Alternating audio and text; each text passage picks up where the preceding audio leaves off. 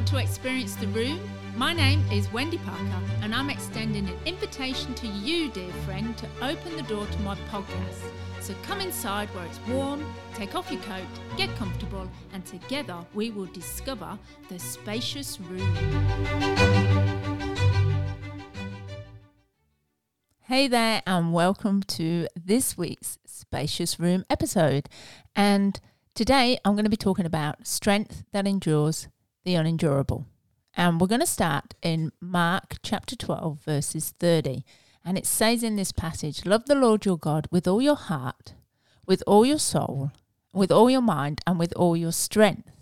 And sure, we love God with all our heart and our soul and our mind. We fiercely protect and guard these areas as we navigate the daily traffic that commutes in and out of these gateways, understanding that the enemy can and will disable our spiritual walk and leave us with a theological limp if we're not careful. But what about strength? Are we protecting that? Are we fiercely standing our ground on the battlefield in all the strength God has for us? Or have we willingly handed over this precious elixir that helps us to endure the unendurable? Now, I have friends who like to run long distances and they know it's crucial to build up their strength so they can endure the unendurable moments within their race. But I, on the other hand, don't run. Well, that's not technically true because I actually ran, not physically, I ran mentally for many years from God and the church until I found Jesus' blood trial of redemption that he left behind at the cross. But you know what, friends? Here's the kicker. Not only did the hunter, Satan, continue to fire his arrows at me, even though I come back to God and I come back to the church those poisonous darts sticking into me kept me running inside the church while I was inside the church, while I was doing church. And that crafty, calculating cretin knew the blood trail I was leaving behind me was sapping all of my strength. So I was far less dangerous to him and his dark kingdom, even though I was actually back in the body of Christ, which is the church.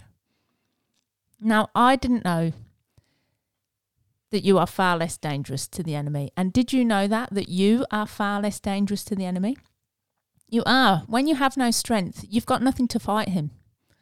One of the hunting strategies of Satan is to wound you with so many hurts from people who claim to be loving Christian brothers and sisters that you work harder to gain their approval and then you try work harder for God's approval. And all that poison our enemy fires goes around in the body, which is the body of the church, and it will impact the church and it will weaken it because we cannot endure the battles and stand strong in endurable times if the hunter's arrows have caused wounds that are specifically designed to steal, kill, and destroy our strength. Now, Paul reminds us he reminds believers in Colossians 1, verse 11 to 12, it says, We pray that you have the strength to stick it out over the long haul, not the grim strength of gritting your teeth, but the glory strength God gives. It is strength that endures the unendurable and spills over into joy.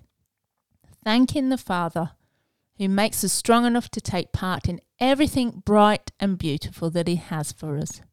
Now, God's strength, it's like a Powerade that gives us the clout, the toughness, the courage, the energy, the nerve, the muscle, and the backbone to keep on fighting.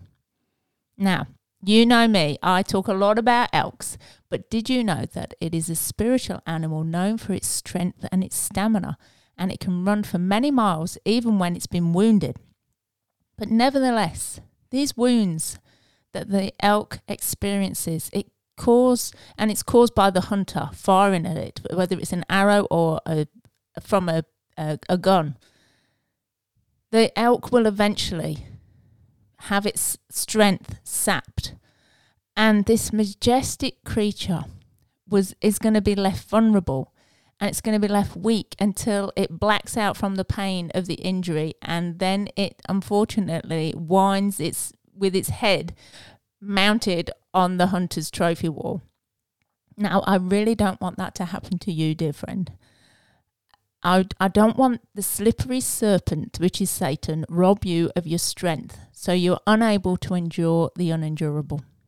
When we, as a church, understand we are a chosen people, we are a royal priesthood, a holy nation, God's special possession. That's found in 1 Peter 2 9. When we know these things, we will stop letting the hunter Satan get away with shooting his poisonous arrows into the body of Christ that weaken the church as a whole, making us run away from God instead of actually running to Him. Now, the eagle, that's another majestic creature. And like the elk, it is another animal known for its strength. And this symbol of power, of freedom, of victory is a bird to help believers see that if we trust in God, if we lean on His wisdom, He will help us to regain our strength. Because don't you know? Haven't you heard the eternal, the everlasting God, the creator of the whole world, never gets tired or weary? That is found in Isaiah 40, 28 to 31.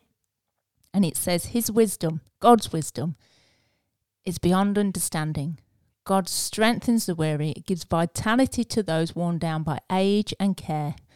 Young people will get tired. Strapping young men will stumble and fall.